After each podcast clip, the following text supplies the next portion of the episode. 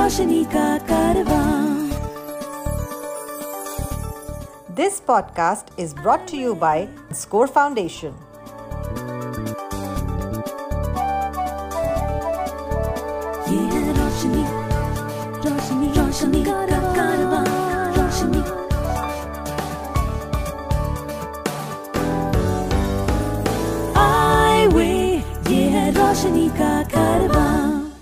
Hi, my name is George Abraham, and welcome to Eyeway Conversations. My guest today is Akhil Paul from Sense International India. He is the executive director. Hi, Akhil, welcome. Hi, George. Thank you very much. You've uh, been working with Sense International for many years and um, in the India chapter. And uh, what got you interested in the area of deaf blindness? I was working with National Association for the Blind, Yeah. looking after their uh, uh, rural rehabilitation projects across the country. Yeah, During that time, we used to come across uh, children and young adults and adults having more than one disability. That is, along with visual impairment or blindness, additional disabilities. right. So that was the beginning, and we were completely unaware what to do with them. So we used to cover them just as plain blind people, provide them support as a blind person would need, but we were unable to provide the communication support. And that always created a sort of you know question mark in what we were doing. Luckily, uh, there were visitors who came from Perkins School for the Blind, Yeah, and I was uh, taking them around. We went to see three projects uh, in India, yeah, and at the end of the uh, all the visit, they said that, uh, "What do you think about all these people who have uh, deafness as well?" yeah, And I said, "We are completely not in a position to do anything." And they went back and created a training of trainers yes, uh, a multiple, I mean, uh, a diploma course, a PG diploma course. yeah, Co- collected about 11 of us from across the world. yeah, I was fortunate to get that scholarship and do the course, which was, uh, which is still known as the VIMD, Visual Impair, Impairment with Multiple Disability. right. After coming back, that was way back in 92, when I came back from Perkins, my sole purpose in all the training program was to look into the needs of people who are deafblind. Yeah, But Sense uh, did a feasibility study in India in 95, 96. right. The Sense is a very old organization in, in Europe. They are the largest in Europe Yes, UK, and uh, they wanted to do something for deafblind people in India because Right. you you might remember late Vacha, the wonderful Vacha, yes, set up the Helen Keller Institute for Deaf and Deafblind. yes, So she used to go to these deafblind conferences and say that you know there's not hap- much happening for deafblind. yeah, That's how Sense came to India and they did a feasibility study. Fortunately for me, uh, when they opened up for a position, yes. I applied, I got it. deaf blindness is not very commonly seen around you know you see blind people you see deaf people but uh, deaf blindness is something which the common man is got limited exposure to is this something that happens from birth or this is something that you can contract uh, later in life as well Both, George, both. In fact, uh, you might have heard uh, about a syndrome called uh, uh, rubella syndrome. yeah. Rubella is something which you know uh, happens when there is a first trimester of pregnancy. Yeah. And uh, the mother gets infected. It's a very mild kind of infection where you get some rashes a little bit of fever. Yeah. But the problem happens when uh, the first three months the embryo is developing. And there's nothing but only brain and the you know parts related to or attached to brain the head and things like that. So the rubella affects the development of those things which are developing the first trimester. So the the growth happens for the full term the Yeah. physical growth happens but the child when it is born definitely comes up with more than one disability and mostly it is visual and hearing disabilities so that's and there are many other causes which happens congenitally but there are also many things which are adventitiously which happen. You might have heard uh, about another syndrome called Usher syndrome. Yeah. Usher syndrome is where the, the person is deaf or by birth and then slowly starts to lose vision because of retinitis pigmentosa. So you might have uh, heard about many you know children in deaf schools that every year the glasses they wear become thick and thick. Yeah. Because their numbers keep increasing. That is because of the Usher syndrome. So and there are many others almost 100 such conditions which lead to deaf blindness either in in uh, before birth or even after birth. If you know of anyone with vision impairment who needs guidance on living life with blindness please share the Eyeway National Toll Free Helpline number 1800 5320469. The number is 1800 5320469. So, if parents have to kind of identify deaf blindness in their children, what are the common signs? The most common thing is see vision anyway fixates you know a little later after birth yeah. but hearing is something which is available from by birth so yeah. even children who are having late birth cry we need to be careful with them when there is loud noise happening around the child and the child is not waking up that's another sign and now things have come to i mean because of the technology and and the growth and development in medical sciences there are many equipments which can assess hearing in the child. I mean newborn child just hours after the birth you can assess. So as the child grows i think in in indian conditions i think we are best uh, i would say placed to uh, see or uh, you know get the indicators when the child is growing up because we have so many activities going around in the house.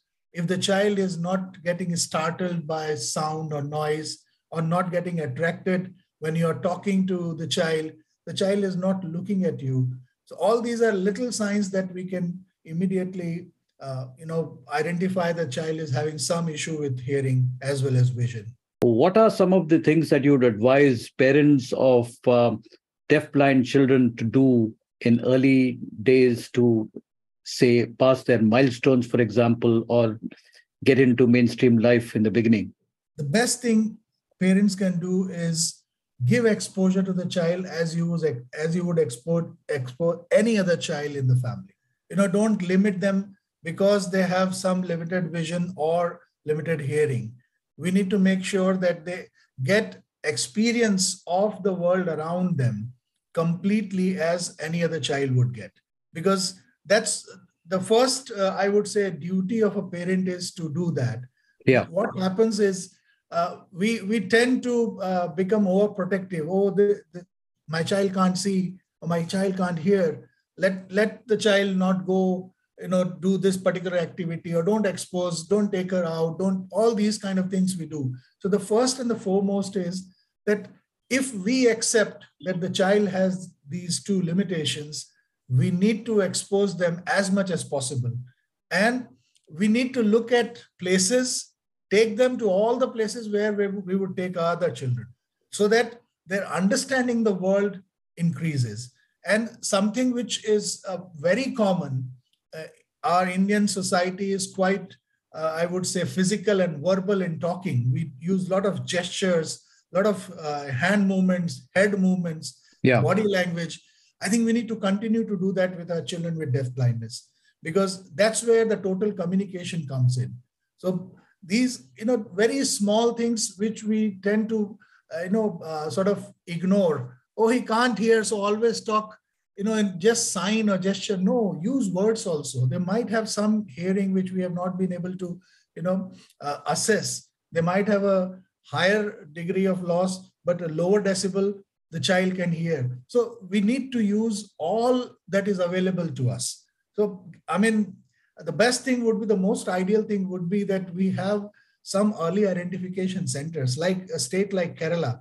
They've invested a lot in early identification and early intervention. I, I just hope that you know that becomes a reality in our rural PHCs and district hospitals as well. You know, uh, it's common uh, sense, in a manner of speaking, that uh, you know, seeing and hearing are probably the most effective ways of gaining exposure to what happens around us. So uh, you've spoken a little bit about this in your previous uh, answer, but uh, are there anything specific that parents and family needs to keep in mind uh, to make sure, given the vision and hearing deficiencies, uh, to ensure that um, information is being grasped and uh, assimilated? See, the the the world for a deafblind child is actually limited to her fingertips. Hmm. Whatever the child could touch, yeah, that's the world for her. Hmm. For us, it is you know the fa- faintest noise we can hear, we know that the world is still there, hmm. or the slightest you know a, a building or a tree we can see, we know that the world is there. But for them, touch is the most important thing. So right. when, when, I uh, said total communication, it includes gestures, uh, you know, verbal uh, language, sign language, physical touch, and everything that is possible within the reach of the child. Because uh, I think almost 94% of our learning is through our vision and hearing. What are the kind of schools that uh, deafblind children go to? What's the kind of education they get? Uh, what are the kind of learning tools that are made available? Uh, and and uh, what is the level and extent to which, say, a deafblind child could be educated? Uh, I'll, I'll answer the last point you asked first. Yeah. There is no limit. There are, you know, uh, recently this last uh, academic session which started, there's one deaf-blind boy from Nasik who got admission in IIT Nagpur. So there is there is no uh, limit to that. Uh, when it comes to uh, you know kind of education available, it depends on the child's uh, residual abilities. If the child has some vision, we need to utilize as much as possible, or some hearing, we need to utilize that as well. Fortunately it's a, it's it's a blessing that not all deaf blind people are totally deaf and totally blind. Right. Their number is is uh, you know quite quite small. And and that is uh, uh, one reason that most of the deaf blind children do very well in inclusive setups. And there are some who are i would say uh, not very highly functional because of their conditions they do quite well in a special school so uh, when I say special school, these are schools set up mainly either for the deaf or for the blind, where a deaf blind unit sets in very well because yeah. the communication is a major key for these children. So for giving them, uh, you know, starting education is all through touch to begin with, and they have a, a calendar box system. So like we have a period where uh, you know first period is a prayer second period is probably physical education third period is language fourth period is mathematics and this and that. All those kind of things we have and we carry a books like that. Yeah. For a deaf blind child it is physical. So there are calendar boxes. And and the teacher starts with picking up a object which you know indicates that particular um, uh, period for, for prayer, there might be a mat because all of them will sit together in the mat. For a time when they are going for music, there will be a musical, small musical instrument or something. Uh, if there's a physical education, there might be a small uh, piece of uh, towel or uh, for uh, mathematics, you know, all the objects which are used, they are there in the calendar box and the child with the teacher proactively picks up and the teacher explains what it is. And the child also slowly gets to understand that when i pick up a musical instrument it is time for music. So this this is the once they finish that activity they put the object back into the box so that it is indicates finished. So this right. is a simple routine that they follow to begin with till they are at a stage where they can understand how days of the week work how months work seasons work So all starts with a very simple kind of calendar system. So, Akhil, is the pace of learning slower than, say, the regular average child? In the beginning, yes, because they need to cope with the language gap. So in the in the beginning, it is quite slow. But once they pick up, once they understand that every object which is around them has a name and a purpose, every person who is with them has a name and a role in, in her life, then they they pick up very fast and things go very fast then. Then there is no end. It, I mean, you cannot compare a deaf-blind child's education after, say, uh, initial two two years with any other child because then the learning is very fast. So foundation is very very important, and that's where the maximum time takes place. Even now, when we are working with uh, Samagra Shiksha Abhiyan, yeah. what we are doing is the children who are at home, most of the Samagra Shiksha uh, missions have started giving services to these children at home. But right. what we are trying to tell them that don't make them make them homebound. It should be home-based education, preparing them to come to school. So we need to bring in all the elements of school education at home so the child learns and comes to the school does not remain only in the home. And that's uh, the reason we also did a lot of work on curriculum adaptation and training teachers how to adapt the regular curriculum for a child with deaf blindness in the classroom.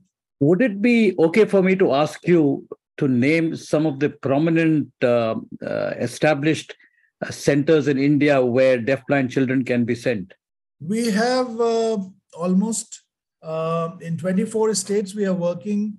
Up till now, we have worked with almost 60 partners. So we've got uh, four uh, uh very strong regional learning centers. Uh, in in the um, western part, we have Blind People Association, which is doing a lot of work in center-based work and also community-based settings. Then we have uh, Spaston in Tamil Nadu, in, in Chennai for southern region. Then we have Akanksha in Chhattisgarh, which is doing the eastern part. And we are also, we also have National Association for the Blind Delhi, looking onto the northern part.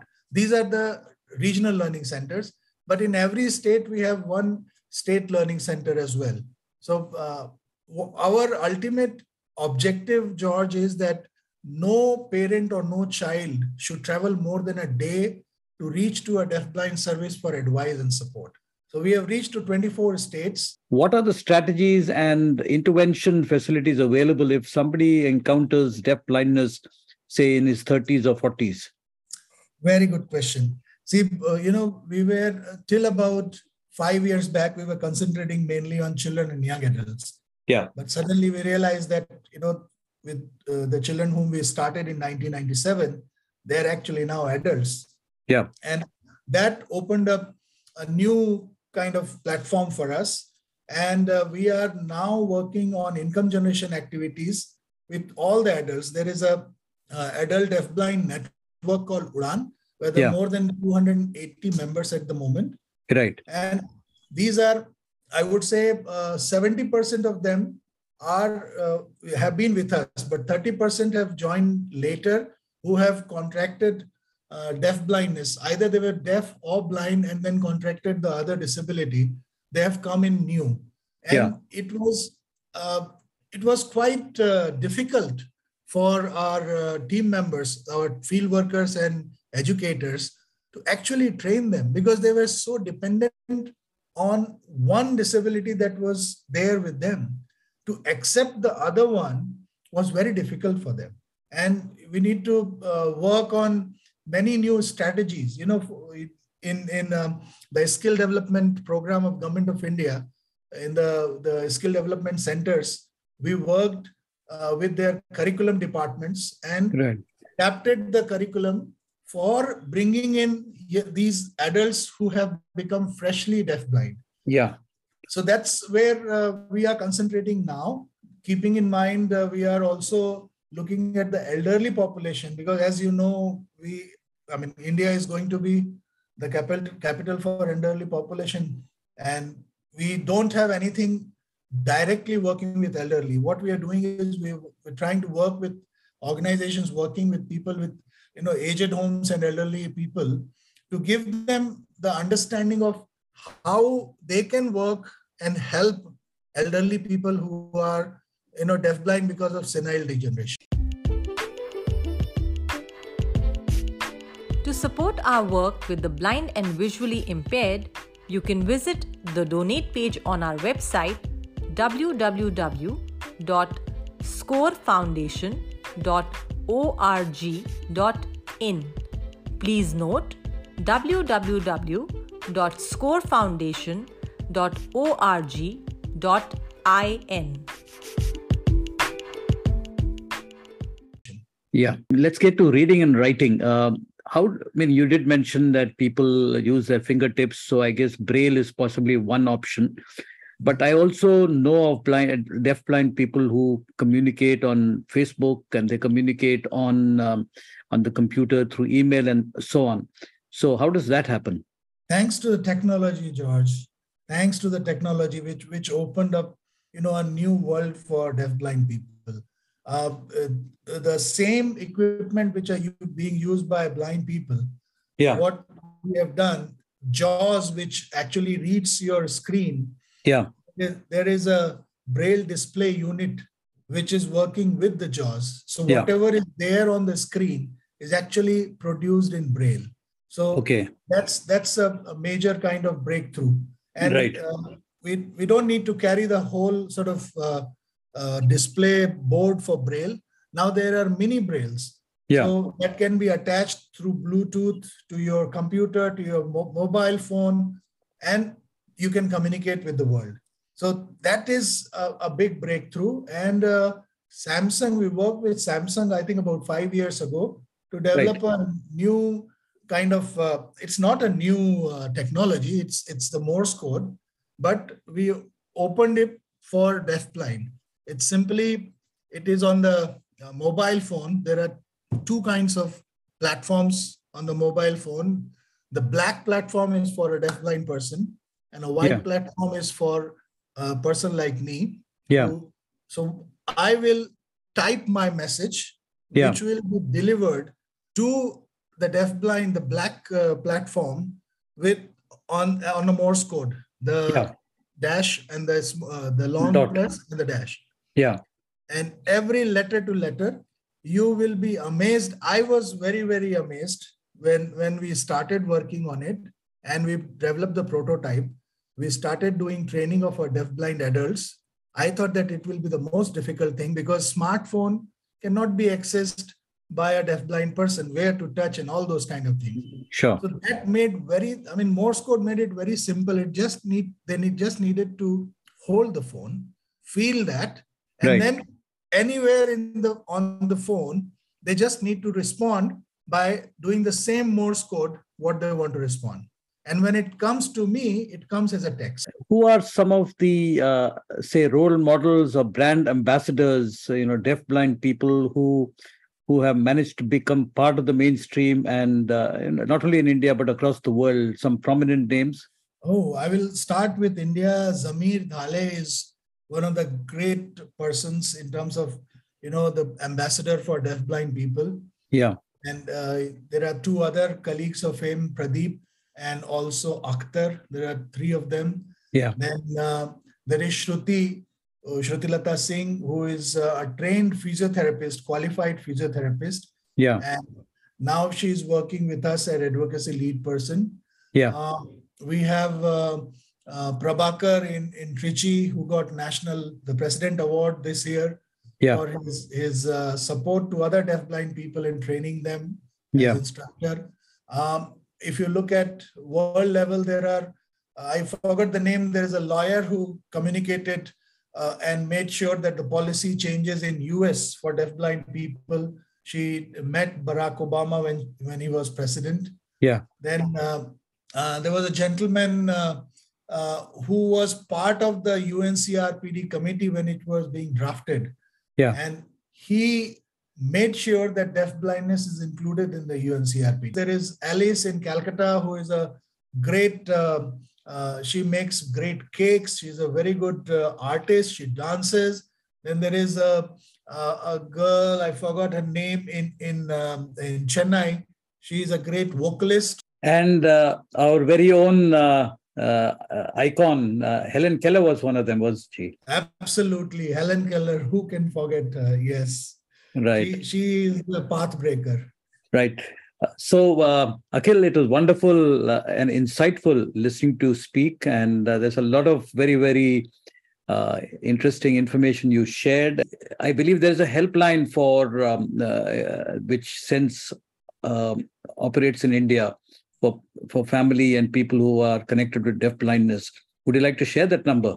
Uh, that number unfortunately has been discontinued, but Right. I'll give you I'll give you the website, and our Yeah. website is live every day. We check, Yeah. and it's uh, uh, www.senseint S E N S E I N T short form for international India Yeah. dot org and in that there is uh, you can leave your message there's a, uh, a, a button for contact us and we will get back to you whosoever would like to contact us So I'll just repeat it www.senseintindia.org. that's correct Thank you so much, Akhil. Wish you the very best. thank you very much george रोशनी का कारवां This podcast was brought to you by Score Foundation.